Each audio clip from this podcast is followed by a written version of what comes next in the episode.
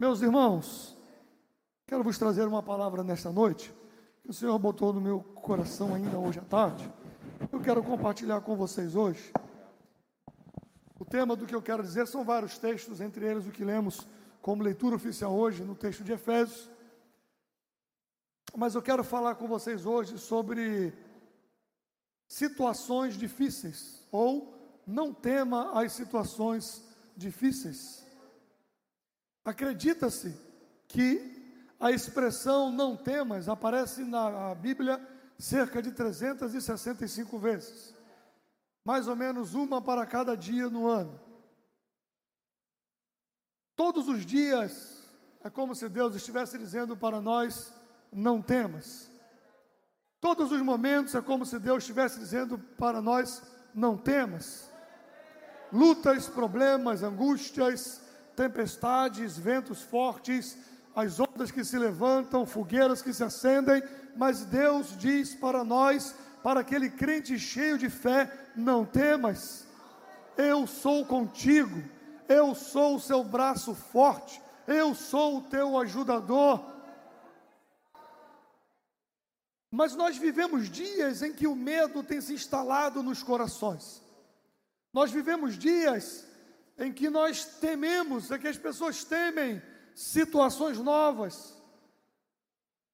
Teme-se o futuro, teme-se o futuro, teme-se as doenças, o vírus, é, teme-se a morte, as guerras, teme-se a velhice, teme-se é, teme a pobreza, teme-se o desemprego, Somos uma sociedade amedrontada, somos uma sociedade com medo, somos uma sociedade com, com muitos problemas emocionais e psicológicos, mais do que qualquer outra sociedade em qualquer outro tempo. O mal do século é a depressão.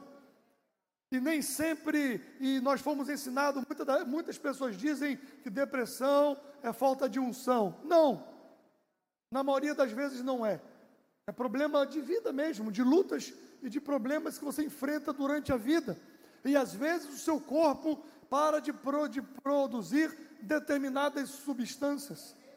Já que eu comecei a falar isso, que não está anotado aqui, não deixe eu lhe dizer, eu me lembrei de uma história, e eu creio realmente que o Senhor me lembrou. Eu me lembrei de uma história, é, e agora eu quebro a regra da homilética que eu já estou aplicando na introdução da mensagem. Ah, e eu me lembro de uma história de um amigo contando do interior de Minas Gerais, pastor Jander eh, Magalhães, que um pastor que ele conhecia, amigo, pastor de uma igreja no interior de Minas Gerais, começou a ter alguns problemas de saúde, adoeceu, adoeceu, foi adoecendo, e ele foi diagnosticado com é, de, é, depressão, depressão depressão profunda. E aquela igreja que ele pastoreava começou a se aborrecer com ele, porque ele não conseguia dar mais conta das atividades, do trabalho da igreja. E quem quer um pastor em depressão, doente, quer um pastor pulando em um pé só, dando glória e cuspindo fogo. E aí a, a, aqueles irmãos é, reuniram ele com o ministério e disseram para ele, pastor, nós não queremos mais o senhor aqui. A gente tem algumas necessidades pastorais da igreja e o Senhor não, não supre mais essas necessidades. Foi muito bom o tempo que o Senhor esteve conosco, mas agora não dá mais. Então reuniram, deram seis meses de salário para ele e mandaram ele embora.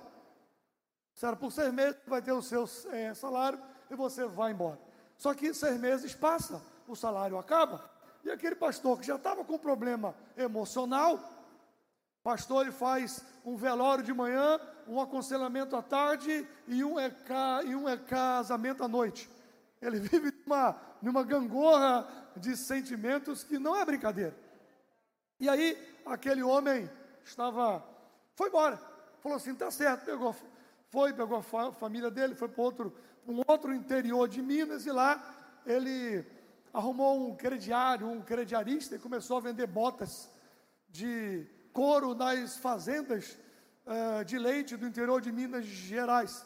Mas ele se aborreceu com a igreja, com o povo, com todo mundo. Seu cabelo cresceu, sua barba cresceu, e ele, barbudo, cabeludo, e ele pegava as botas e vendia nas fazendas.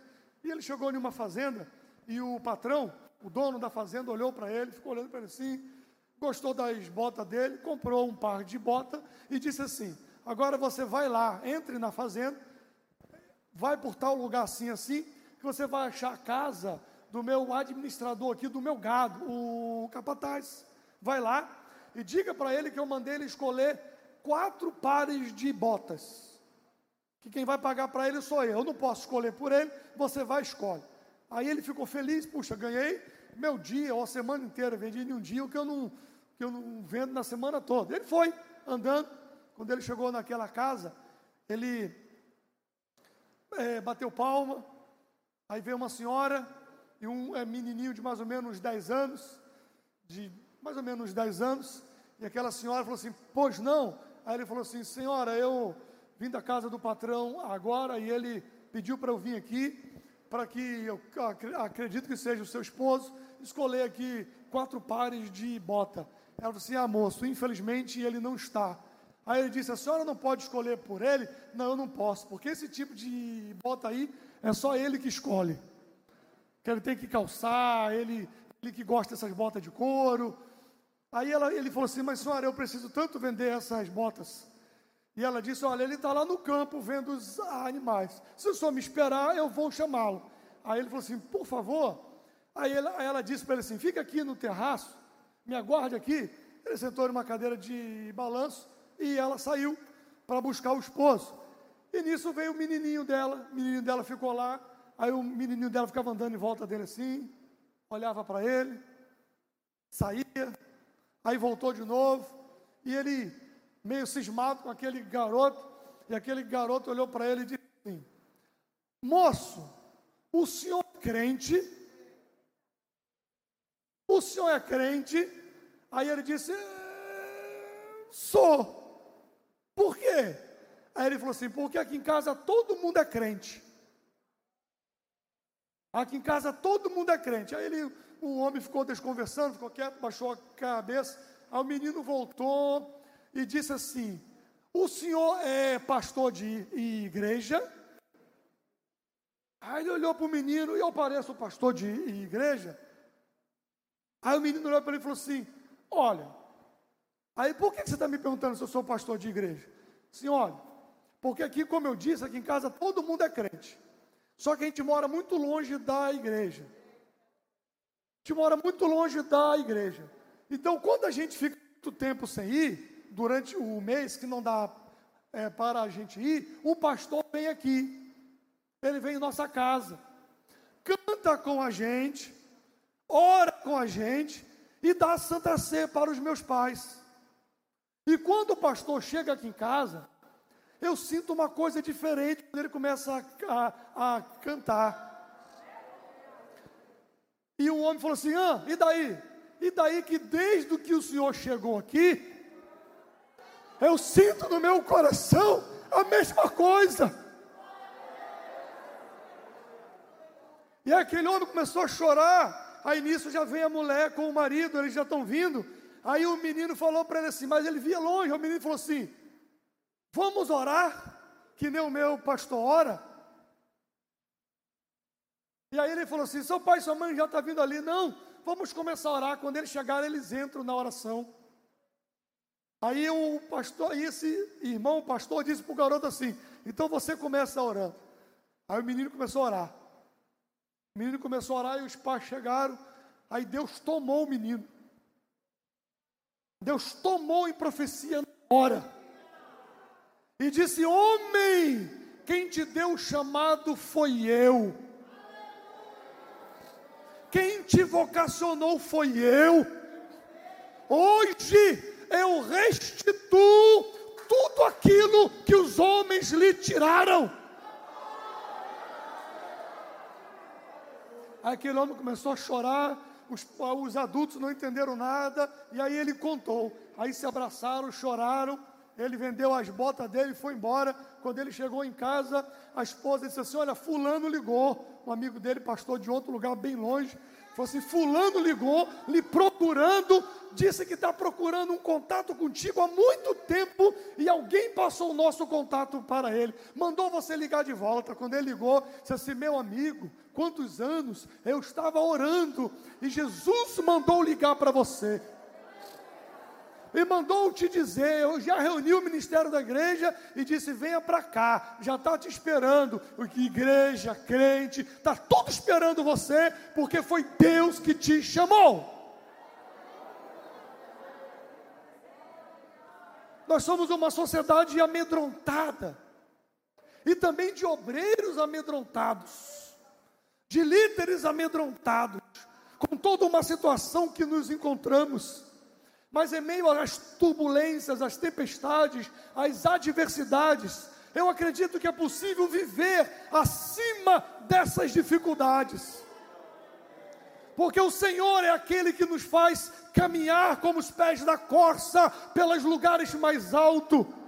O Senhor é aquele que diz as Escrituras que Ele nos faz voar com as asas da águia. E hoje eu quero tratar desse assunto que eu já comecei, destacando para você nesta noite, para mim, para todos nós, o seguinte aspecto: não temas as situações difíceis. Não tema. Nosso momento é um momento muito difícil no Brasil e no mundo. A violência, a roubo, a mentira, a mortes, assaltos, crimes, rebeliões, guerras, atentados. A cada dia somos surpreendidos por coisas difíceis de acreditar. Agora mesmo, o noticiário nos últimos dias é tomado por um menino de quatro anos que veio a óbito. E tudo indica, pelas investigações, que ele veio a óbito por ter sido espancado por quem deveria cuidar dele. E nós somos surpreendidos. Eu tenho dois filhos pequenos, você fica pensando, mas como pode uma pessoa fazer uma coisa dessa? Isso é, é doença, é, é psicopata. A cada dia somos surpreendidos por coisas difíceis de acreditar. O salmista nos diz no Salmo 12, verso 1: Salva-nos, Senhor, porque faltam os homens bons, porque são poucos os fiéis entre os filhos dos homens. O salmista clama a Deus e diz: Salva-nos, Senhor, salva-nos, porque faltam-nos homens bons, faltam-nos pessoas a quem confiar e a quem acreditar. Então, Senhor, salva-nos. Vivemos os momentos dos dias difíceis e dias é, trabalhosos que Paulo falou, que Jesus também falou em Lucas 21, do 9 ao 11. No versículo 25 e 26 diz: E quando ouvides de guerras e sedições, não vos assustei, não vos assusteis, porque é necessário que isto aconteça primeiro, mas o fim não será logo. E haverá em vários lugares grandes terremotos, fomes, pestilências, haverá também coisas espantosas e grandiosos sinais no céu. É, parece que é uma descrição do jornal de hoje, dos sinais, das coisas que acontecem, das lutas, dos problemas, dos sinais no céu. É asteroide que passa, não sei o que que passa, é aquilo que cai na terra, é peste, é doença. Em Efésios 5, 16 e 17, é onde lemos para a leitura oficial. Disse, portanto, vede prudentemente como andais, não como necios, mas como sábios, remindo o tempo, por quantos dias são maus. Nós não ignoramos, como eu disse, a realidade do nosso momento econômico. Muita gente dependendo de auxílio emergencial, muita gente dependendo de uma esmola do poder público, com tantos impostos que a gente paga. Momento triste econômico, político, social, moral, religioso. Ventos sopram, tempestades nos assolam, nuvens escuras espessas parecem que se formam no horizonte, e nossos corações ficam muito pequenos. Nosso momento não tem sido muito fácil. Hoje recebi algumas mensagens de missionários fora, alguns que têm muitos anos que não vêm ao Brasil, outros que têm que ir embora para lá e os aeroportos para aqueles países estão fechados e não conseguem se deslocar. Vivemos momentos muito difíceis. No entanto, situações difíceis nos fazem buscar mais a Deus.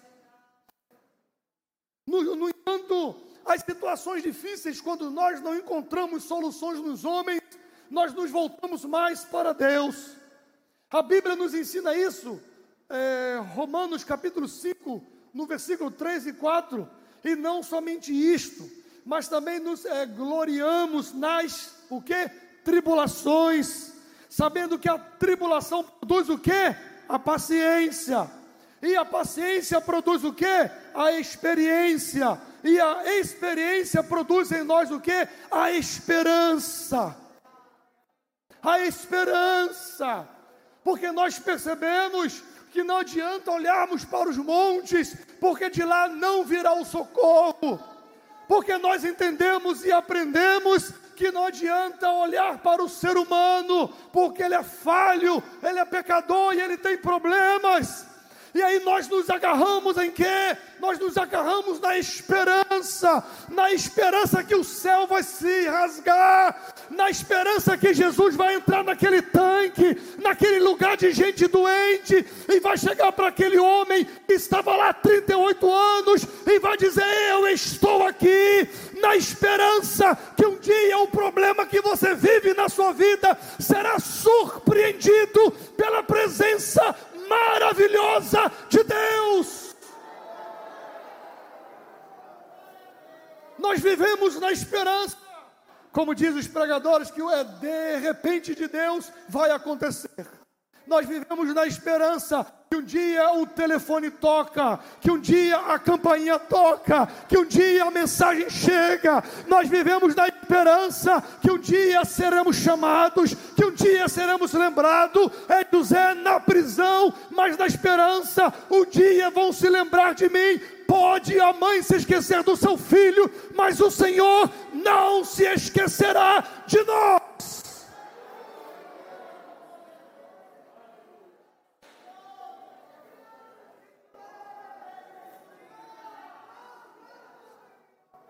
Quando a tribulação aperta, nós crescemos na dependência de Deus.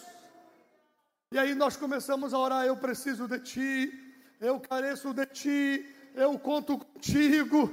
A gente bota o toque do celular para acordar de manhã. Eu preciso de Ti, ó Senhor. Quando a morte ao meu lado chegar.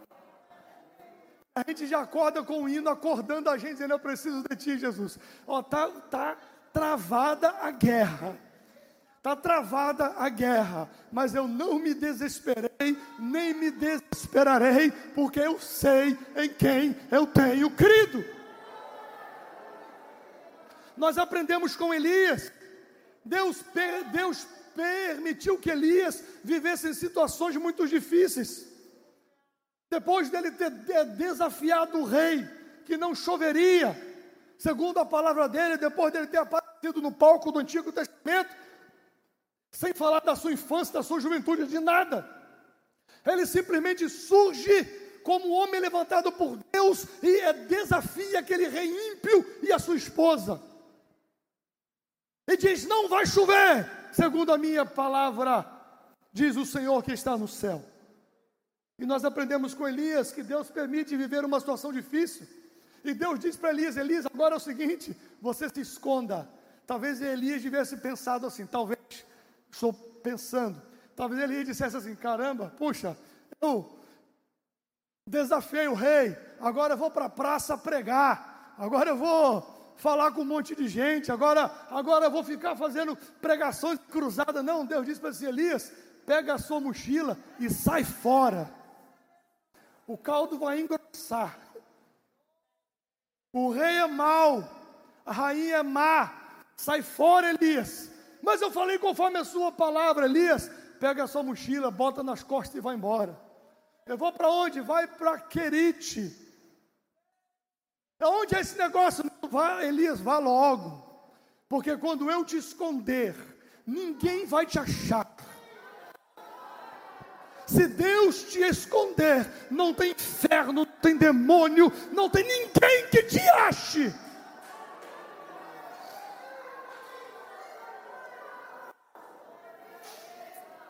Deus tira o justo antes que o mal aconteça.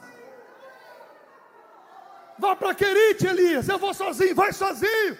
Vai lá, lá tem o rio. E ele vai para o rio. E aí eu sempre pensava assim, pelo menos é uma opinião minha. E por que Deus não mandou gente levar comida para Elias? Porque o, o é, radar do rei estava rodando e procurando em todo lugar. Os exércitos estavam procurando em qualquer lugar. Agora eu quero ver achar corvo.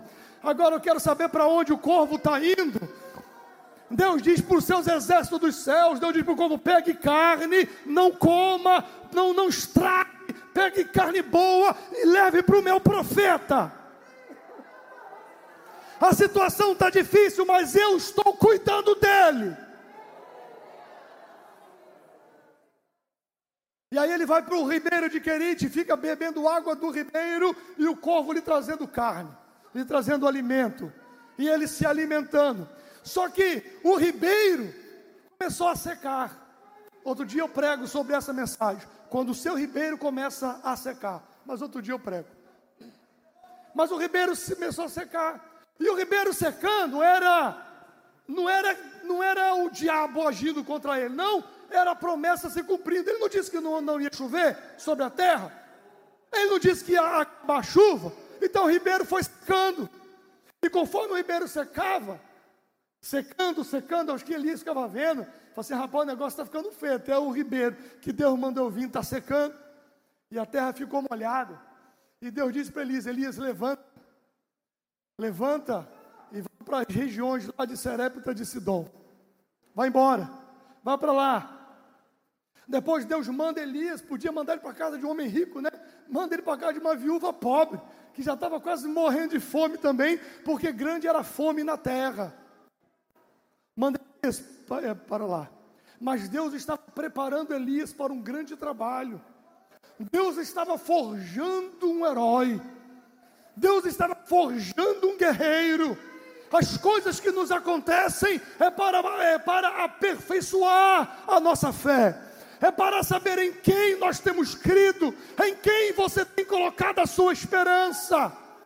É um vírus que vai nos afastar da casa do Senhor, que vai nos afastar do caminho do Senhor. São falações, são enganos, são calúnias.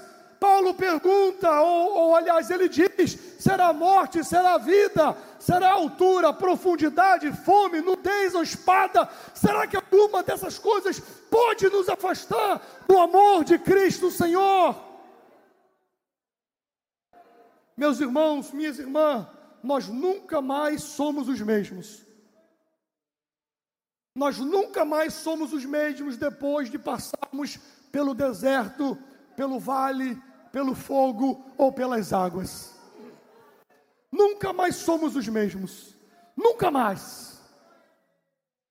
Moisés, depois que passou pelo de deserto, não era mais o mesmo. Elias, depois do ribeiro de Querite, depois da sua caminhada no deserto também, não foi mais o mesmo. Nós nunca mais seremos os mesmos. Mas há uma promessa de Deus. Quando passares não é se você passar, não é se, é quando. Certamente você vai passar. Quando passares pelas águas, pelo fogo, a palavra de Deus é tremenda. Quando você passar, ou seja, você vai passar. A gente quer passar por cima, a gente quer uma ponte, mas Deus ele diz: não há pontes nenhuma para você passar sobre essas águas mas há uma promessa: quando você passares pelas águas, elas não te submergerão. Quando você passar pelo fogo, o fogo nem sequer a chama arderá em ti, porque o protetor de Israel é o seu Deus.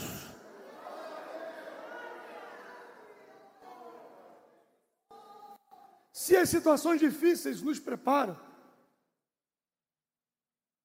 eu também acredito que as situações difíceis são é, prenúncios de bênçãos. As situações difíceis são prenúncios de bênçãos. O Salmo 30, no verso 5, diz: Porque a sua ira dura só um, só um momento. Meus amigos da mídia hoje não estão me ajudando, não. Salmo 30, no verso 5, diz: Porque a sua ira dura só um. No seu favor está a. Lê aí, gente.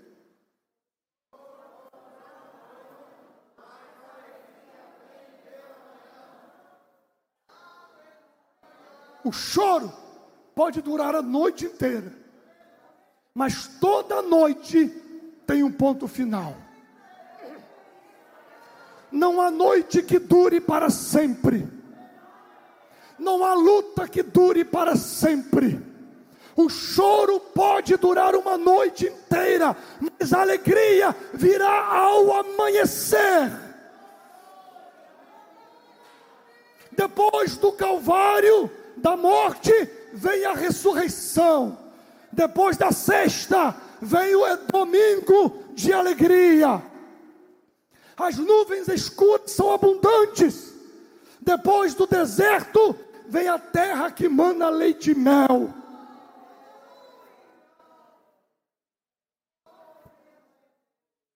Só dá valor a uma manhã de alegria quem passou por uma noite de choro. Só dá valor a um prato de comida quem um dia quis se alimentar e não teve. Só dá valor a uma boa cama aquele que um dia dormiu no chão ou em uma esteira. Aí você dá valor a um bom colchão. Quando você deita no bom colchão, aí você diz, rapaz, se eu fui pobre um dia, eu não me lembro.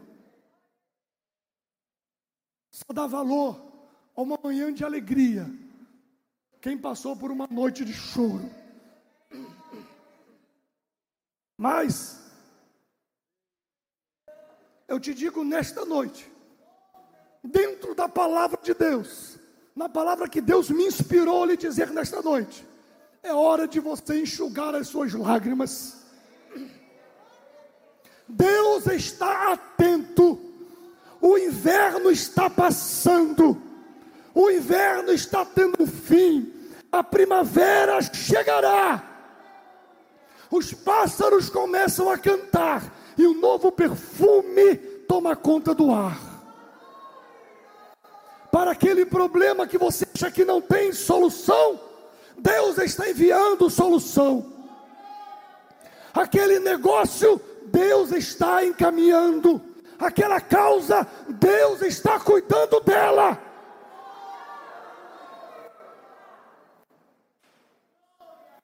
Deus não permitirá que você seja envergonhado.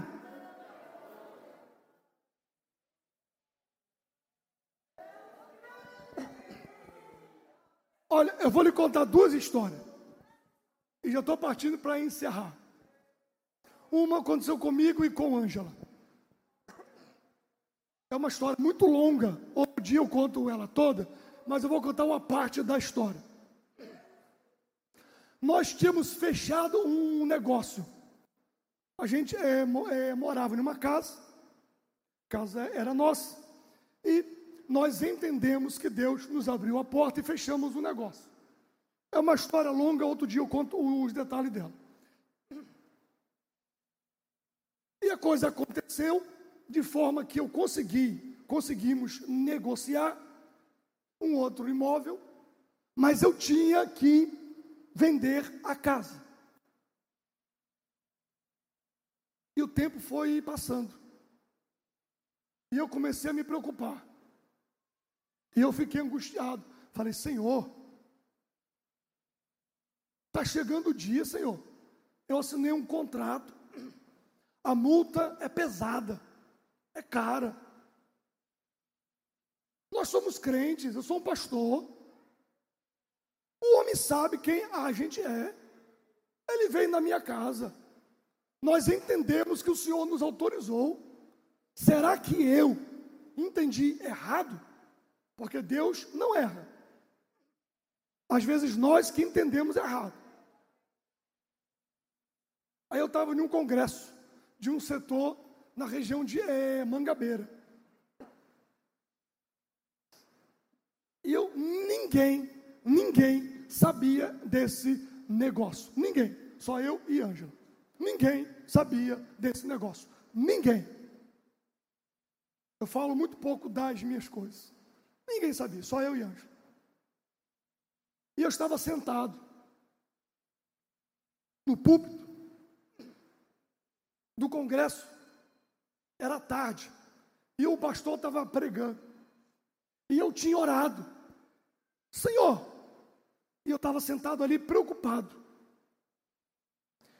E aquele pastor pregando, aí ele parou assim, olhou para mim, como está ali, irmão, o pastor Jonas, aí ele veio até a mim assim, e disse assim: Assim diz o Senhor, aquele contrato que tu assinaste, não serás envergonhado. Esta semana eu mandarei de longe a resposta. Ele voltou e continuou a pregar. E eu segurei a palavra. Eu estava em casa naquela semana.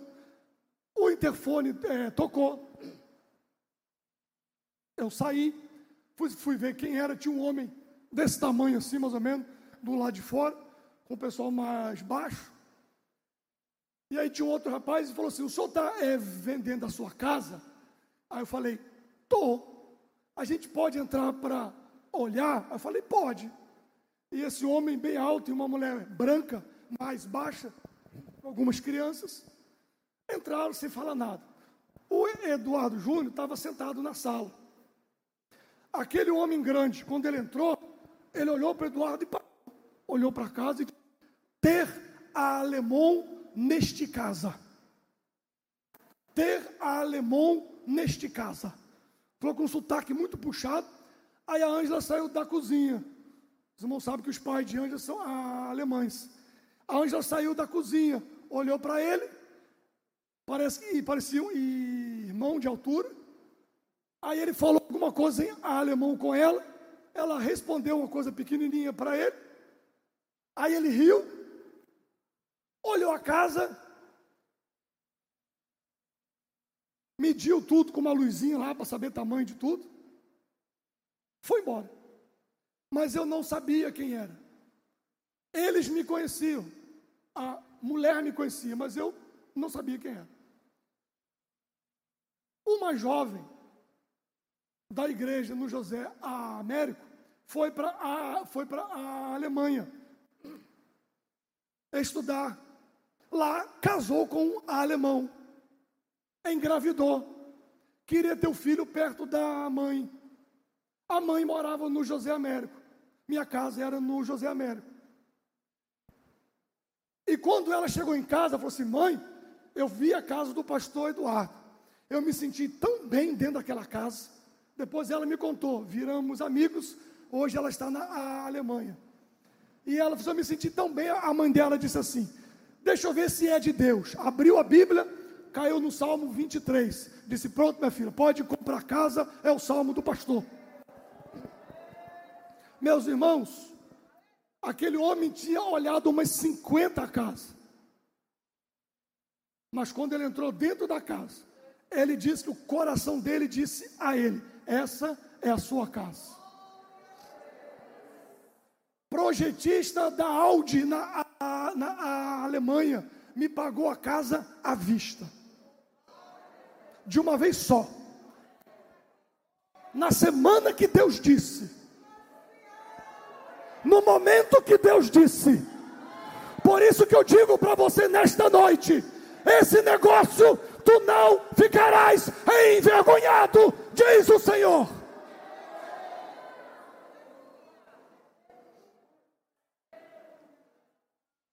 Deus está suprindo a necessidade. Aquilo que está torto, Deus está endireitando.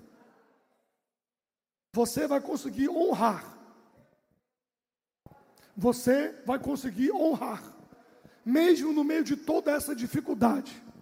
Mesmo no meio de toda esta luta, Deus te diz nesta noite, e eu não estou usando de emocionalismo, é o que Deus falou no meu coração hoje para dizer para a sua igreja: Deus está agindo. Erga-se com autoridade, não tenha medo de peste que voe de dia, de mortandade que assola ao meio-dia, não tenha medo de peste que ande no meio da escuridão, não tenha medo, ainda que o exército inimigo que não tenha medo, Deus está te provando e Ele vai te aprovar.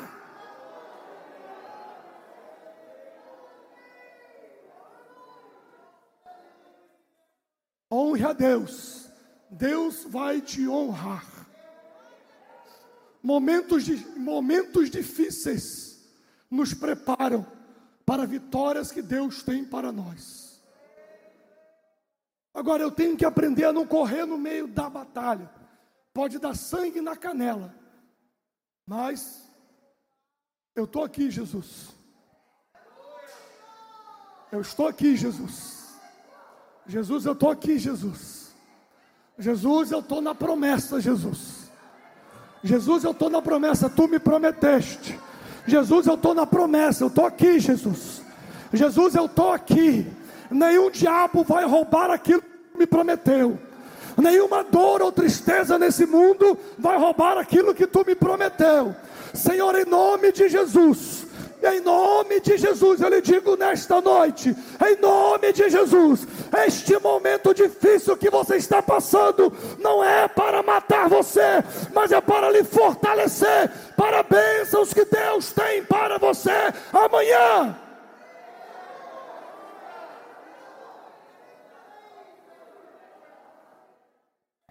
A noite está chegando ao fim o sol da justiça está raiando e vai rasgar a escuridão da sua vida.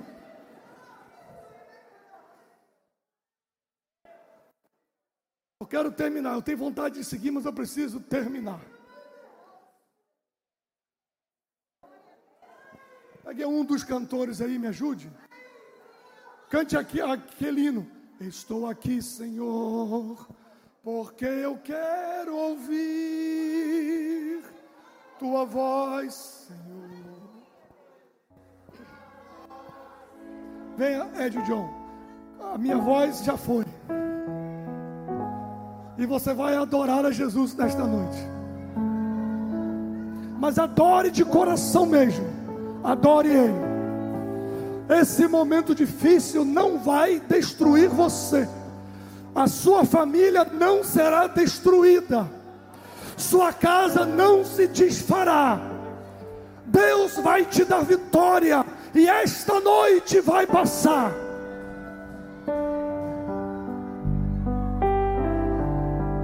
Estou aqui, Senhor, porque eu quero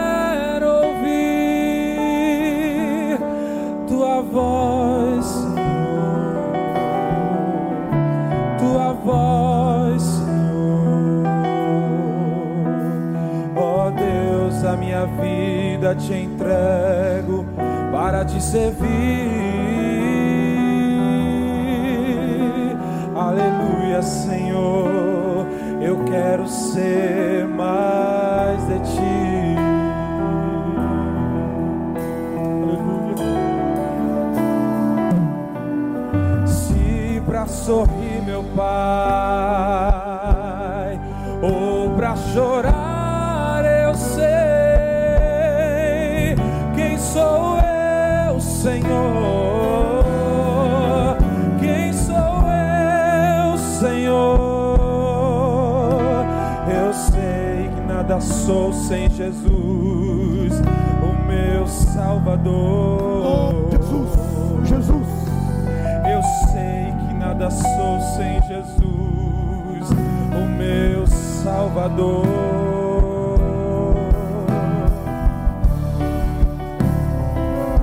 Adore o Senhor. Hoje aqui me ponho no teu altar Hoje, Senhor, hoje, Senhor. Aqui, hoje, Senhor. Eu quero me consagrar. Hoje, Senhor. Oh, meu pastor, reconheço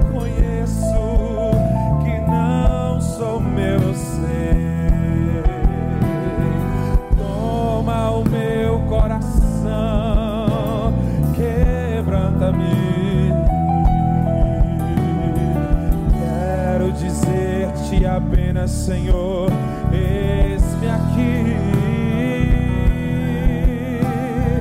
Quero dizer-te apenas, Senhor, eis-me aqui.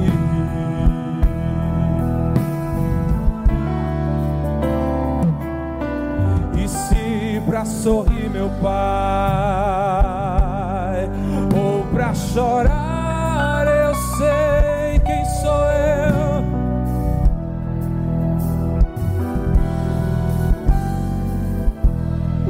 Senhor nesta noite. Eu sei que nada sou sem Jesus. Reconheça sua dependência. Somos totalmente dependentes de Ti. Eu sei que nada sou sem Jesus, o meu Salvador.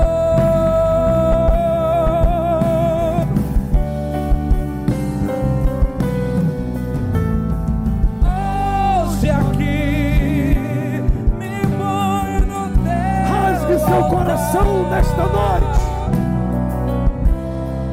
Hoje, Senhor, tu estás dando resposta. Hoje, Senhor, cadeias estão sendo quebradas. Oh, meu pastor, eu reconheço. Aleluia. Que não. Rai, chorogomor.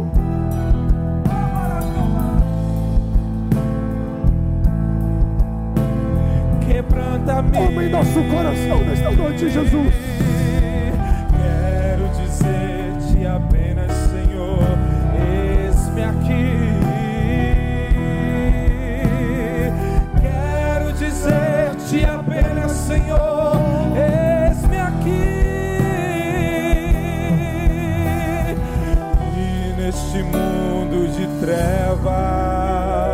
Usa-nos, Senhor.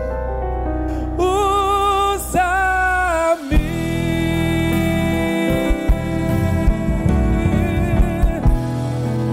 Levante a sua mão e adora Jesus nesta noite. Saia deste culto hoje sabendo, não temas as situações difíceis. Não temas porque o teu Senhor está contigo por onde quer que andares. Não temas as situações difíceis. Não deixe que o medo, que a dor, que a angústia, que palavras negativas te puxem para trás. Não deixe. Quando o diabo soprar no teu ouvido coisas ruins, negativas, você clame o sangue de Jesus. Clame o sangue de Jesus e diga: Eu sei a quem eu sirvo. Satanás, saia daqui. Eu sei a quem eu sirvo. Não temas palavras contrárias. Não temas maus rumores. Não temas maus rumores. O teu Senhor, o Criador dos céus e da terra, Ele é o teu Deus, o teu amigo, ele é o guarda de Israel, Ele nem dorme e nem cochila, Ele cuida de você.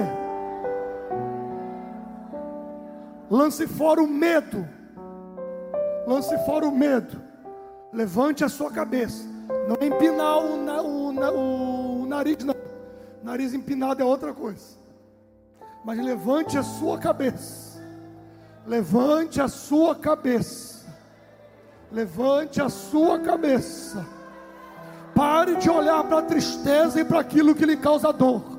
Levante a sua cabeça e siga em frente. Siga em frente.